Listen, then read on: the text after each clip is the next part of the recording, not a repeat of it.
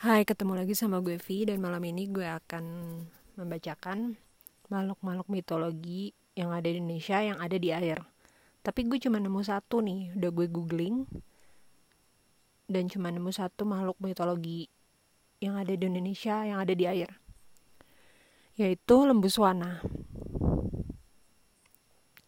Lembu swana merupakan hewan mitologi dari Kutai yang sudah ada sejak zaman kerajaan Kutai dan menjadi lambang kerajaan Kutai hingga Kesultanan Kutai Kartanegara.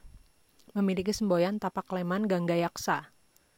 Lembu Swana adalah hewan yang disucikan karena merupakan hewan tunggangan Dewa Batara Guru dalam menyebarkan petuah petunjuknya. Lembu Swana dicirikan sebagai berkepala singa, bermahkota, melambangkan keperkasaan seorang raja yang dianggap penguasa dan mahkota adalah tanda kekuasaan raja yang dianggap seperti dewa.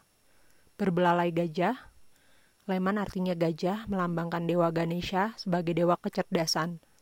Bersayap Garuda dan bersisik ikan.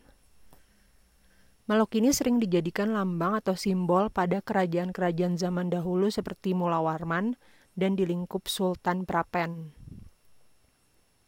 Ia juga dipercaya sebagai penunggu Sungai Mahakam yang tinggal di dasar Sungai Mahakam penduduk setempat memiliki kepercayaan bahwa makhluk ini merupakan makhluk spiritual dari Raja Mulawarman, Raja Kutai pada masa kejayaan Hindu. Kini lembu swana menjadi simbol kota Tenggarong, Kutai Kartanegara. Oke, itu doang sih yang bisa gue temuin dari makhluk mitologi yang ada di Indonesia yang ada di dalam air. Kalau ada info-info lainnya boleh dikasih tahu.